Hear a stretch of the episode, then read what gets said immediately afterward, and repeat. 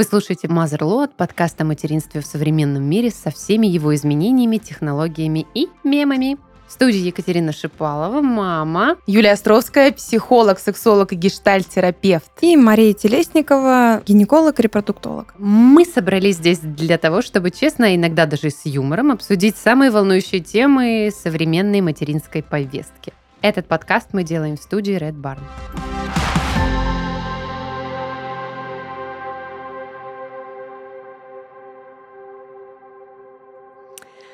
Эпизод «Секс после родов». Мы сегодня с вами говорим об этом.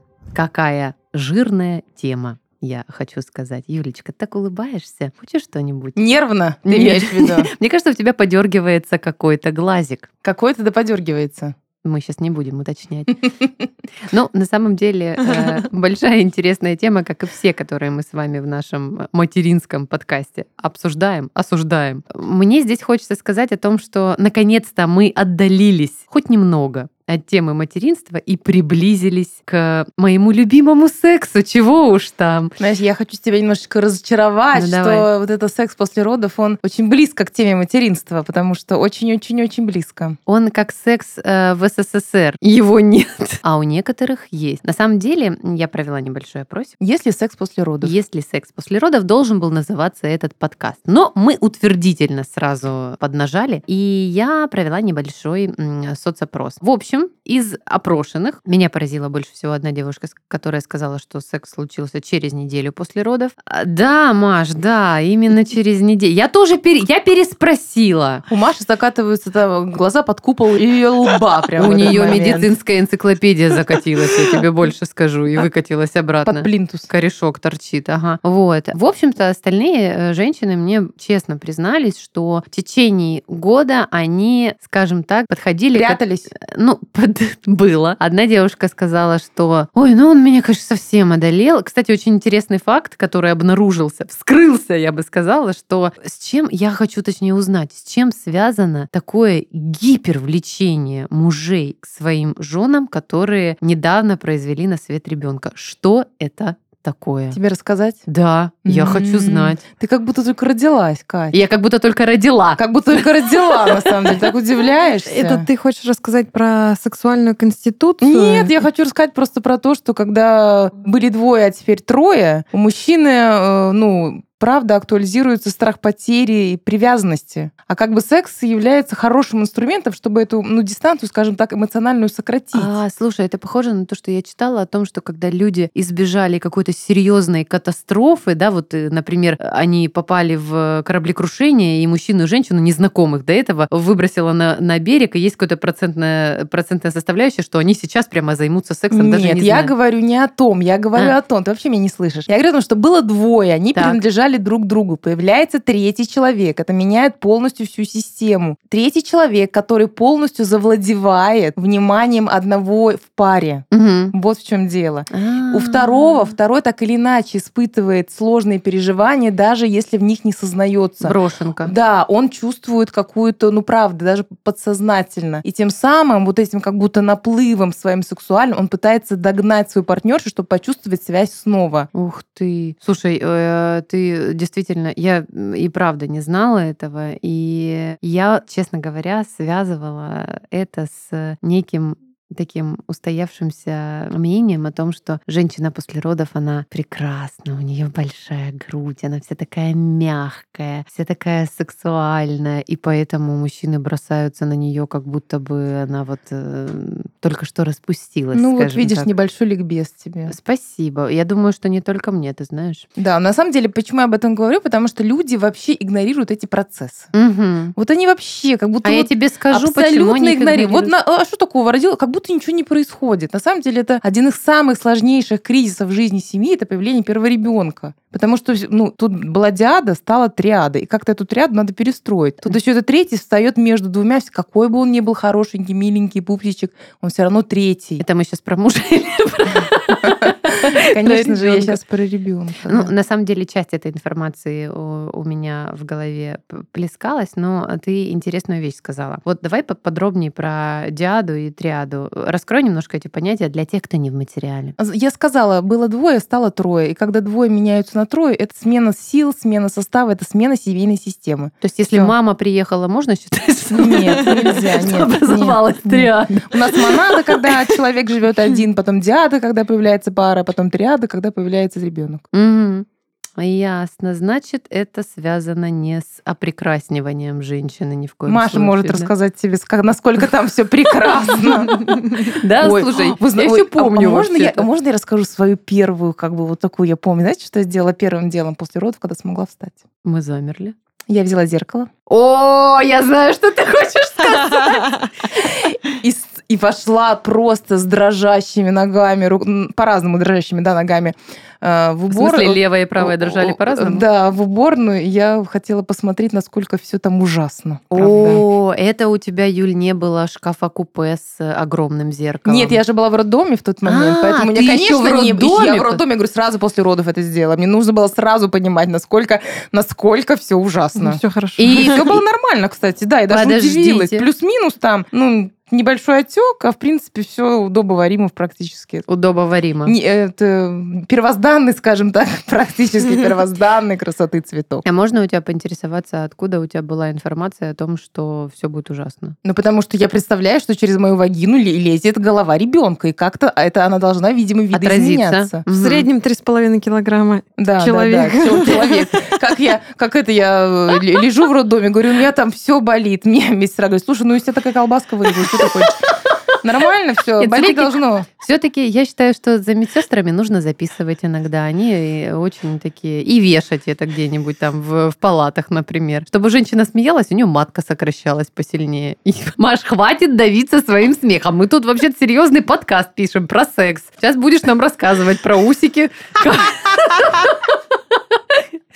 Слушайте, вот э, вы ржете, такая сложная тема. Я, знаете, пока опрашивала, я столько историй собрала. Это просто библия сексов после родов. Ты правильно сказала, Юля, про то, что женщины... Мне прям несколько сказали, я пятый угол дома искала. Говорит, гуляла с ребенком по 4 часа вечером, чтобы прийти и застать спящего мужа, чтобы это все. Но помните, как я э, вам э, рассказывала про в каком-то из наших предыдущих выпусках о рекомендациях о том, как женщине организовать пространство для секса, э, пригласить маму, чтобы она погуляла с ребенком, а самой прийти, я цитирую автора, Мгм. не теряя времени даром, заняться с мужем сексом. Там, между прочим, никто не спрашивал, хочется вам этого или нет. Я как раз к этому вопросу хочу и перейти. Хочется. Никому из опрошенных мною женщин не хотелось первые полгода этого ярко, а точно так же, как и в, предо- в предродовой период секса м, в традиционном его, во всяком случае, прочтении. Может быть, какого-то ментального хотелось. Ну, ты говоришь про сниженное либидо, да? Мгм, Мы да, подкатили наконец-то. Но э,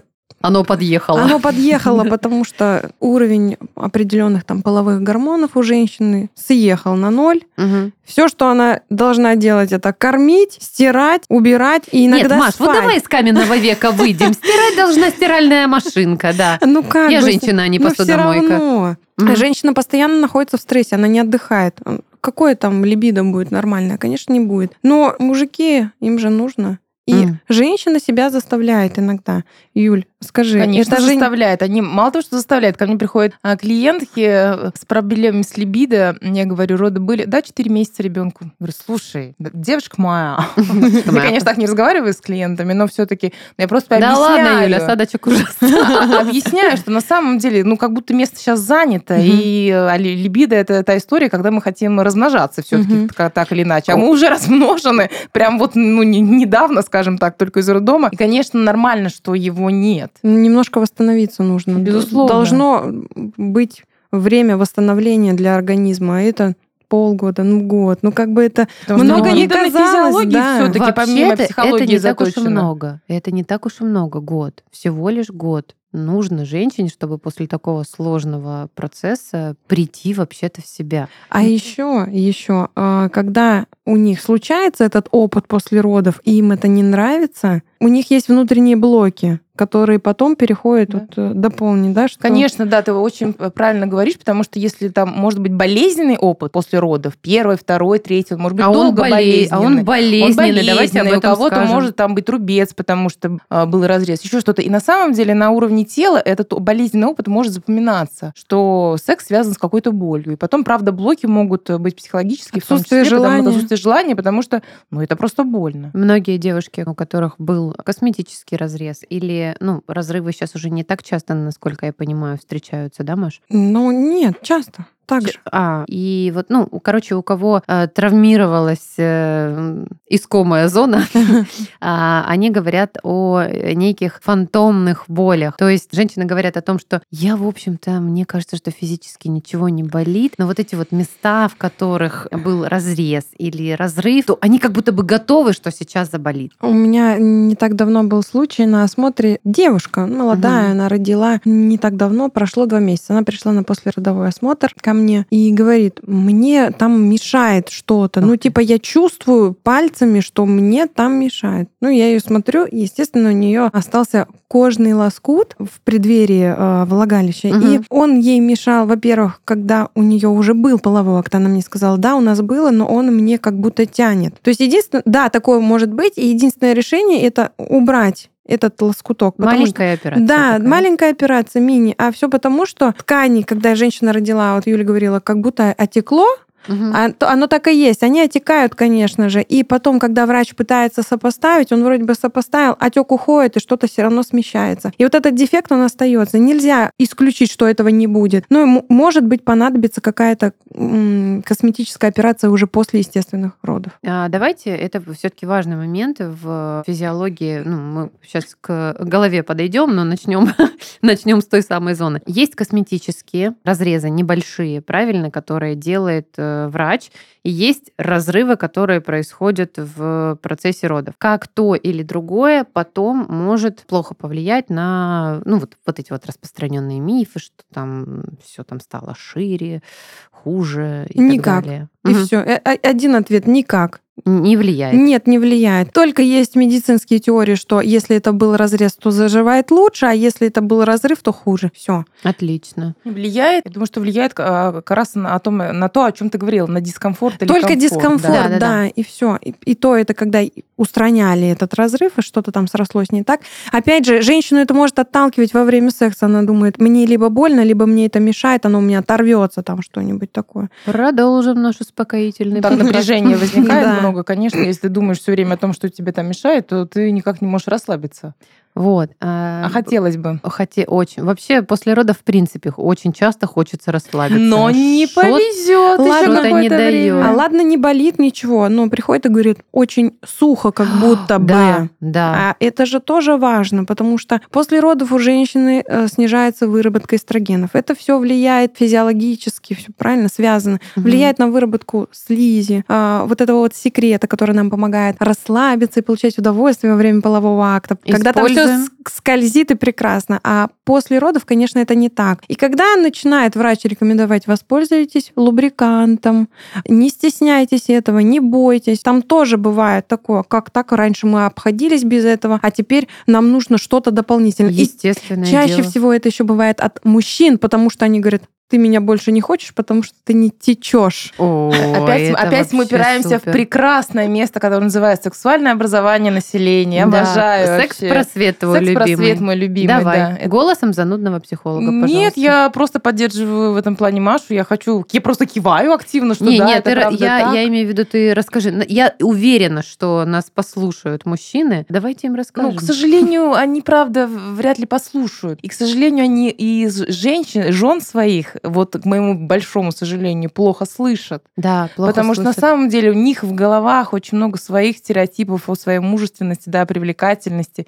И если там их, их женщина, скажем так, да, не течет, И он как бы и сильно не готов разбираться, почему. Он просто как-то, ну, есть такие персонажи, он встает в позу, он тоже обижается. У моей одной подруги была очень хорошая фраза по поводу семейных взаимоотношений, в общем, и секса в том числе. Она говорит, главное в первый год не развестись. Вот мне она показалась, знаете, просто вот э, патриархально, сакраментально, эпохальная эта фраза о том, что очень многие пары теряют связь свою в первый год после рождения ребенка на базе отсутствие близких взаимоотношений. Я сейчас говорю не только о сексе, о нем, конечно, в большей степени, но и о том, что многие женщины боятся сказать о том, что я сейчас не заинтересована в том, чтобы заниматься с тобой сексом. У меня сейчас это желание не на первом месте. Я бы хотела о тебе позаботиться, но я могу сделать это какими-то другими способами. Давай договоримся на какой-то период. И вот, ну, я сейчас, конечно, сказала, наверное, очень умно. И как пишут Лобковские, наверное, в моей голове передо мной сидит такой понимающий мужчина, который говорит... Который кивает, как я. Который говорит, да-да, сделай мне, пожалуйста, массаж или чаек. Вот. Но это все теоретически... Лирика. Да, лирика. И, как говорится, все красиво на бумаге, но забыли про овраги. А про овраг давайте договорим, Машенька. Мифы вокруг женского тела, желания и всего того, что связано с сексом, это следствие малой, как ты сказала, Юлечка, информированности Население. населения. Слушай, тебе бы пошло. вот это Коммунист, вот, да, да, да. Э, Если бы коммунизм случился сейчас, в нем бы был секс, и он бы был с тобой, Островская.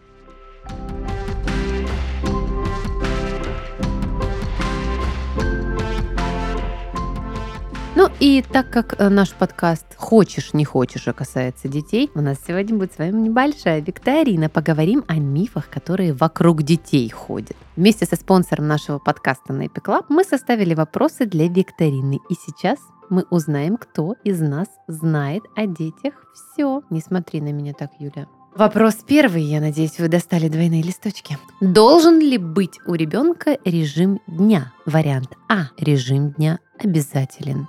Б. Нет, это совсем не важно. В.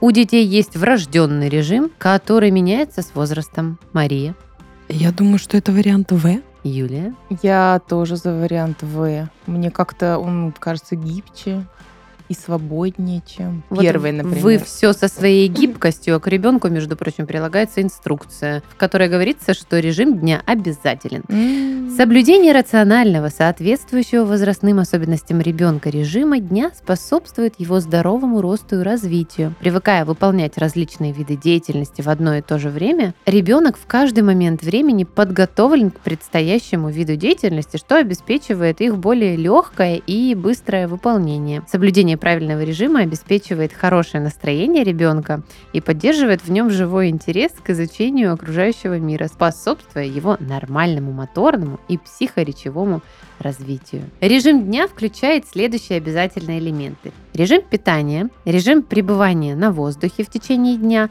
кратность и продолжительность сна, обязательные занятия по развитию навыков в соответствии с возрастом, Второй вопрос нашей викторины.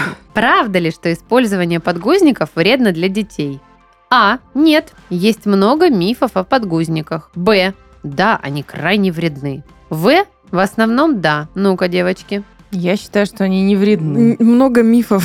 Немного мифов, правда. И тут вариант вы, А. конечно, подтянулись. Это действительно вариант А. Если выбрать качественные подгузники, которые подходят ребенку, и пользоваться ими правильно, они сделают быт и уход за малышом проще. Подгузники не главная причина раздражения кожи, но если редко их менять, то можно спровоцировать проблемы. Подгузники не могут вызывать бесплодие у мальчиков или способствовать искривлению ног. Их конструкция это исключает. Вопрос от спонсора.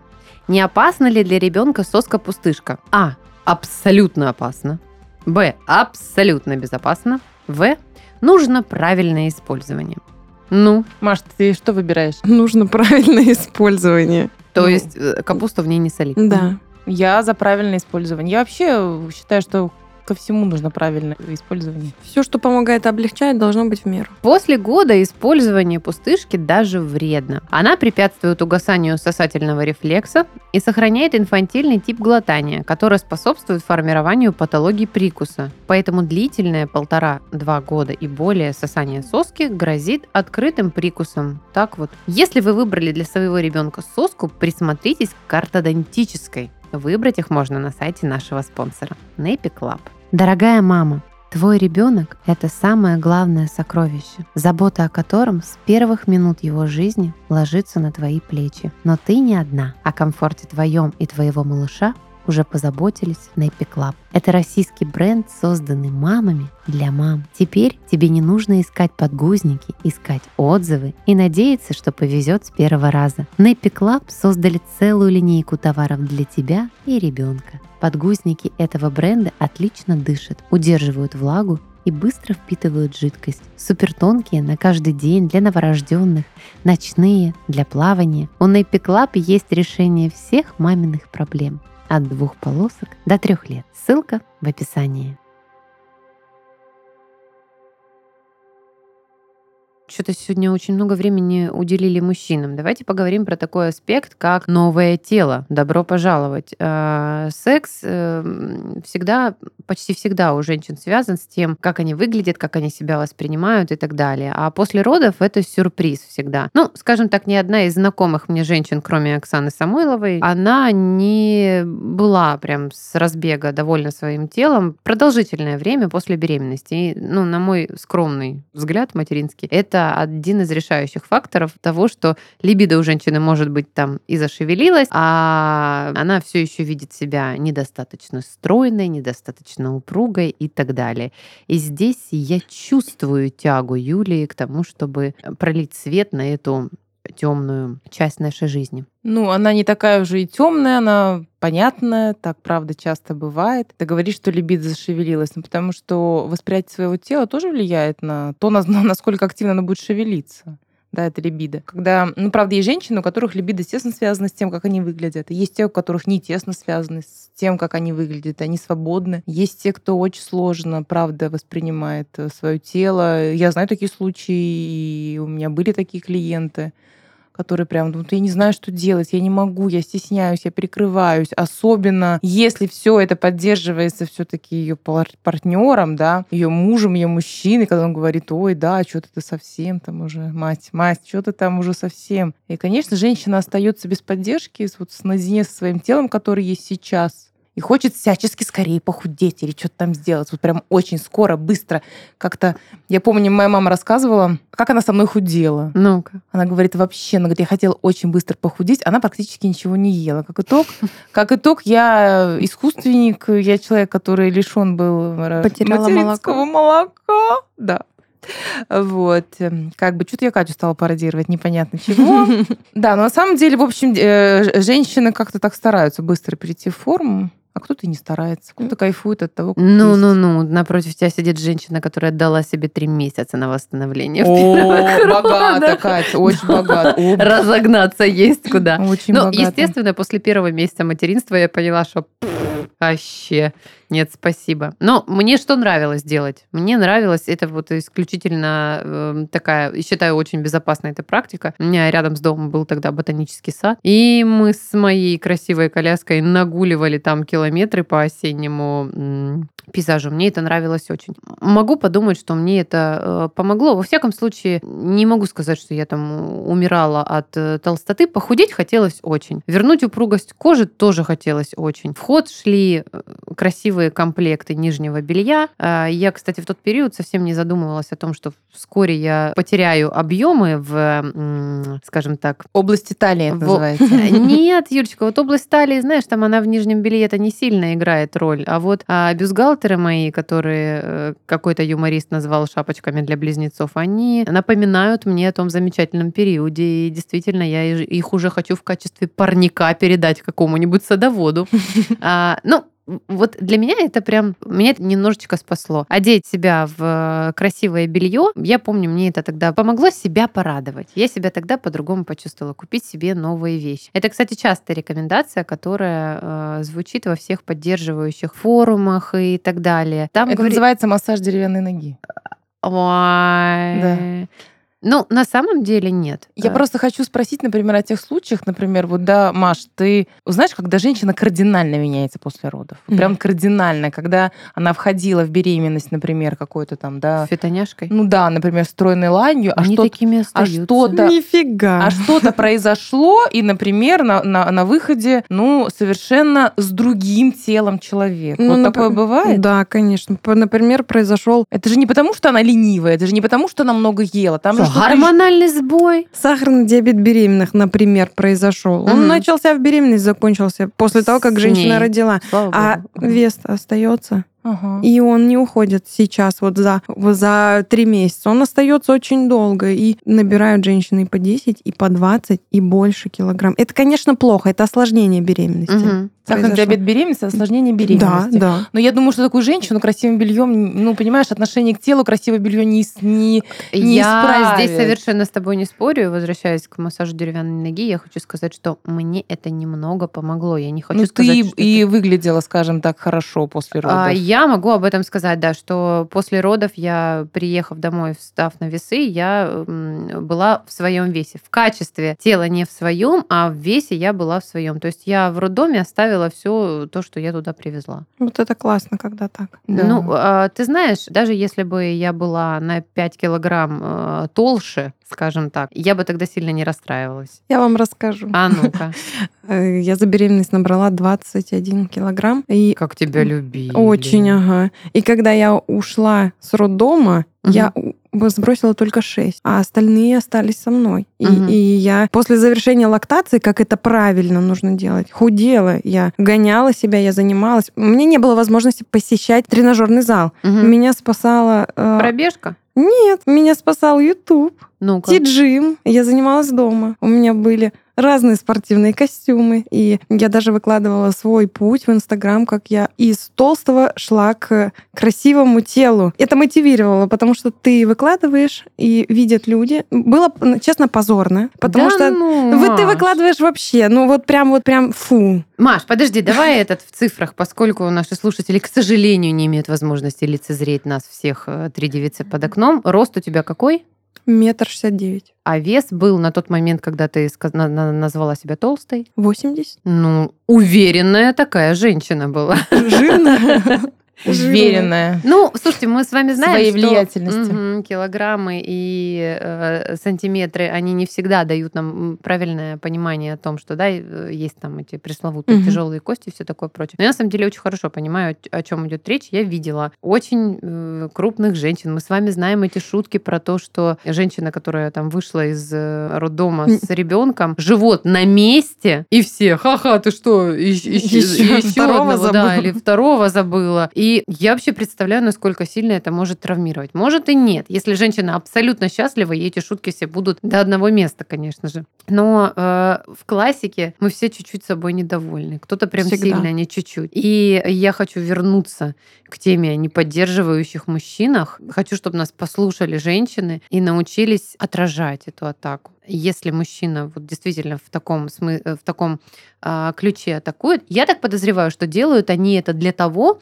чтобы, так сказать, э, м, дух противоречия включился, да, вот он говорит, да что ты там не можешь там, да, похудеть, может, там ты меня не хочешь, и она такая, да хочу, я тебе сейчас как докажу, вот это вот все. Это ужасно. Это ужасно, это ужасно, Это это, отв- ужасно. это отвратительно. Знаешь, когда это произойдет, вот как ты говоришь, когда женщины смогут отражать, М. когда женщины перестанут быть в такой степени в большой массе зависимой от мужчин, когда женщины не будут дрожать над ним, ну ему же надо, вот как ты говорил, да, ну ему же Мгм. надо, я буду через боль, там со стиснутыми зубами, вот что-то делать, доказывать, заниматься этим сексом ненавистным на этот момент. Ну, когда вот женщины будут более свободны, возможно, это когда-то произойдет, но пока не в нашей стране. Мы еще забываем о такой довольно толстой женской роли. Сестры, кумушки, тетушки, свекровушки, Он же, которые... ты чё? Ты чё, мать, а тебя ж муж уйдет. Ты Конечно. вообще на себя посмотри, хоть губы накрась. Да, да, да. Причем до сих пор, да? Вот, э, знаете, я смотрю сейчас один сериал, не буду его называть, но там... Потому что это клон. Да. Да, Юля, это клон. Э, И э, в мусульманская традиция э, ведения семейной жизни мне не совсем э, развлекается. Но там есть очень хороший эпизод, где старший родственник жениха наставляет перед брачной ночью. И он говорит из Корана очень важные слова о том, что будь бережен к своей жене сегодня и всю жизнь. Ну и там вот прочие такие приятные эпитеты. И жених, э, воспринимая эти слова, там первую брачную ночь очень робок, невеста тоже, все красиво, много детей. Но я хочу сказать о том, что в нашей российской традиции, мне кажется, отсутствует вот эта история напутствования от старших мужчин к младшим о том, что сынок, будь бережней к своей жене, она родит тебе детей, с ней нужно обращаться нежно, аккуратно, Потому поддерживать что у нас ее. Патриархальная традиция и повестка маскулинности А, такой. Она исключает нежное отношение к Бывает, женщинам. правда, часто. Обидно. Но не у всех мужчин нет. Я как бы сейчас не про всех, конечно, говорю. Но вот это я мужик, мне надо. И женщина же приходит с таким запросом. Но он же мужчина, ему надо. Вот как будто это что-то такое, без чего жить вообще невозможно. На самом деле, я хочу вообще громко заявить на всю страну, без секса жить можно. Никто еще не умер. Я Секс- надеюсь, ты не на своем примере нам хочешь это доказать. И на своем могу тоже. Мне как бы были большие в жизни периоды. То есть секс это не базовая потребность, нет никакой потребности заниматься сексом. Расскажи подробнее, пожалуйста, про то, что это не базовая Это потребность. не Под- базовая потребность. Базовая потребность это потребность в воздухе, в еде, в воде, э, В отдыхе. в- э, даже Сне. даже не, нет, это то, да, во сне. Это то, без чего мы можем умереть. Вот это базовые Мгм. потребности. Секс в базовые потребности не входит, не относится к ним. Поэтому все эти истории, что я не могу без секса, есть прекрасные вообще способы. Я даже знаю, могу рассказать каждому, как мужчина может использовать э, там свою потребность, э, не знаю, заниматься сексом, как женщина может в этом помочь. Для меня самое главное, чтобы м, в паре сохранился контакт Вот. телесный. Я на самом деле к этому и Когда, подвожу. да, Мгм. потому что на самом деле происходит что, что женщина с ребенком, папа на диване спит. Да, да, Папа да. не участвует в жизни ребенка, у них идет разлад, они перестают вообще замечать, что они пара. И как будто бы, вы знаете, сколько семей живет с единственным способом телесного контакта это пенис в вагину. Другого телесного контакта у людей нет. Я Они люблю- я- я забывают, люблю цифры. Стыдно. Давай. они, заб- они забывают, что они могут друг друга гладить, обнимать, целовать, Мгм. прикасаться, лежать вместе, не знаю, даже там удовлетворять друг друга другими частями тела, делать массаж. Все забывают, у них основное. И если эта часть пропадает, тогда вообще, в принципе, Ничего тогда, не Тогда ничего не остается. остается, конечно. Хотя наше тело, он такое в этом плане. Столько эрогенных зон. Столько эрогенных зон. И просто уделить время, чтобы вот тело к телу побыть, вот это важнее будет в этот послеродовой период, чем ну, к- конкретные пенетрации. И это Знаешь, будет более ценным. Хочется вспомнить э, знаменитый фильм «Один плюс один», где главный герой парализован, он э, мог получать удовольствие Ушки, только говорю. через уши. Да. Вот представляете, даже в таком страшном положении человек нашел возможность получать удовольствие. А тут, простите, два физических тела абсолютно здоровых, одно из которых э, физически, как сказать, истерзано э, родами. Вообще-то эта женщина нуждается в том, чтобы ее погладили, Да. сделали ей массаж. И мне кажется, очень важный момент в этом — это мужчине научиться в этом процессе ухаживания за своей женой по-новому, найти для себя удовольствие. Очень э, есть такой момент классный и нужный, когда женщина воспитывает ребенка, мальчика, она должна научить и передать ему эту ласку, потому что он, скорее всего, не научится этому потом там с девушкой, с В школе, да, какой-нибудь, как, да. как это Мгм. сказать, А, да. Это вот именно оттуда. И могу провести аналогию. У нас есть пары, с кем мы дружим, мы с моей семьи. И я знаю, как, например, моя бабушка относилась к моему папе. И я знаю, как моя свекровь относилась к моему мужу. И я очень сильно вижу эту разницу. То есть тут заложено даже с детства. Это Безусловно. А часто ведь говорят, что ласка мальчикам не положена. Скольких семьях есть вот это- стереотип вот о том, что стереотип. дедушка, например, говорит внуку, там, внук тянется дедушку в щеку. Ну, пришел Мгм. к бабушке, и бабушку поцеловать, и дедушку поцеловать. А дедушка протягивает руку и говорит, мальчики не целуются. Или мальчики не плачут. И мне кажется, что вот это вот сильно завязано на этом. Если я не плачу и не целуюсь, значит, собственно говоря, это может быть никому, никому больше и не нужно. На самом деле, друзья, это такая огромная тема, она важная. Мы не будем об этом сейчас говорить, просто так вот для общего развития. Много не будем, но Да, мне кажется, мы общего- важные вещи Для подцепили. общего развития скажу. На самом деле я, ну и когда изучала мужскую сексуальность, ну не только на практике, а еще и в теории, естественно, Вот. Эм, э, э, есть такая история, что, правда, у мужчины единственный способ будто бы сказать «я тебя люблю» и проявить свою нежность — это секс. Ввести, Потому да, что все остальное для них запрещено. Правда, быть нежным запрещено, быть ласковым запрещено, быть трогательным и ранимым обществом запрещено. Но им как-то надо проявляться. Единственное, что они могут, это... Ну, показать, что он самец. Да, показать, что он самец. Вот так.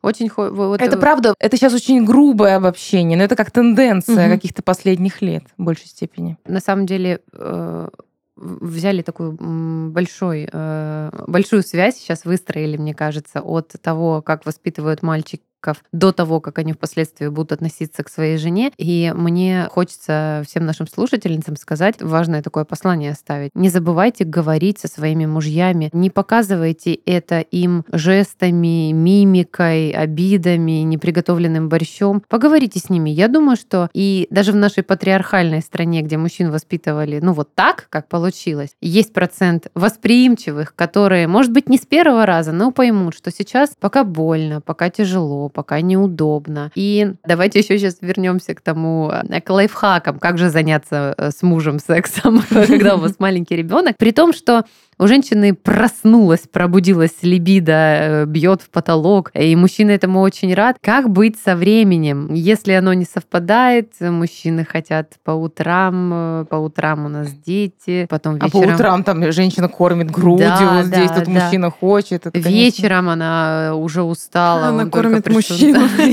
ужином. Вечером она кормит мужчину, ночью она кормит еще кого-нибудь, как правило, ребенка. Ну вот что делать со временем? У вас был какой опыт вообще в этом? Может быть, чей-то? Может, сейчас что-нибудь подскажем действительно У меня был муж на вахте один месяц, через месяц, и нам было очень даже нормально, когда он приезжал. Ну, что можно сказать? Находить. Мне кажется, что просто нужно его совместно находить. Просить помощи э, в семейных, вот в быту. В системе. Просить угу. помощи в быту. То есть не взваливать на себя все, на самом деле. Уборку, глажку. Оставить для себя одни моменты по хозяйству, на мужа перебросить другие. Ну, что мы можем? Ну, правда, как мы можем облегчить? Он на работе, он устает. А, Я сейчас у меня сразу возражение. Слушайте, у меня есть на самом деле помощь. И Няня. совет, совет помощник. Да, я недавно делала опрос. Если бы у вас было 2000 э, рублей, что бы вы сделали? Одна девушка мне написала, что я бы взяла на пару часов няню и клинера э, для mm уборки, а сама бы пошла с мужем на свидание или куда-то еще.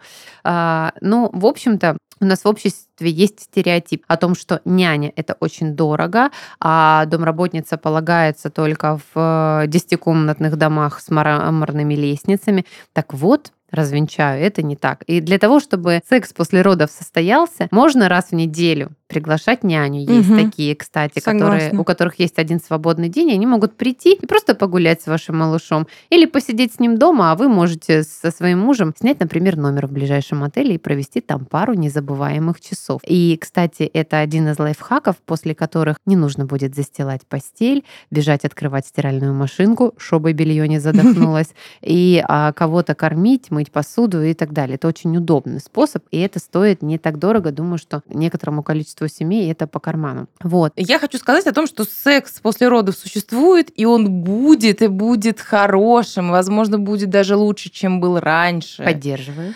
Вот, но нужно, правда, набраться... Подожди, а с тем же мужчиной? Не обязательно. шуточка. А, я не верю в жизнь после смерти, да, но верю в секс после рода все-таки. Я знаю, что он может быть, он будет и будет хорошим, и качественным, и наполненным, но важно таким терпением каким-то заручиться обоих партнеров, и важно не забывать, что вы пара, и ваша парность определяется не только пенетрацией, понимаете, не только тем процессом, когда идет фрикционный период. Ваша близость, ваша парность, ваше супружество еще э, определяется, правда, совместным отдыхом, там, совместным каким-то э, впечатлениями, если это возможно, опять-таки, да, как ты, Катя, говорила, при условии того, что оставить ребенка. Какой-то телесный... Дома ты имеешь в виду оставить его в семье все-таки. Да, телесной близостью, поддержкой, а, возможностью вечером поговорить и выпить вместе чая. Но, правда, все будет, будет этот секс, когда вы вот это сохраните. Потому что если вы просто будете, потому что ему надо, заниматься вот этим травматическим для себя сексом, то Но дело в том, что вы как пара не сохранитесь, друзья. Можно еще сильнее оттянуть. Еще сильнее, эм, безусловно. э, Наступление хорошего этого секса. Конечно, Я потому хочу- что будет отвращение к сексу, кото- Да, который, больно. ко- который э, состоялся тогда, когда тебе было, ну, это фактически насилие над собой, Да. а, и, и даже если не притягивать за уши. Потому ты- что я предлагаю сместить фокус да, секса да. на то, что все происходит до секса. Я хочу взять Алаверды и э, сказать о том, что некоторое отсутствие секса после рождения ребенка это прекрасный выход. Когда я говорю прекрасный, я действительно так считаю с высоты э, двух э, прожитых беременностей. Это действительно прекрасный способ договориться со своим партнером о новом порядке ведения вашей жизни, о том, что теперь в вашей жизни будет все иначе, но не хуже, а просто по-другому. А к по-другому нужно подстроиться. И это развивает дипломатические навыки у обоих супругов, особенно если они очень оба хотят жить с этим же человеком и с этим же ребенком, а не эм, вернуть его в магазин. И можно найти потрясающие новые выходы. Вы даже не представляете, насколько круто может быть после родов и не только секс.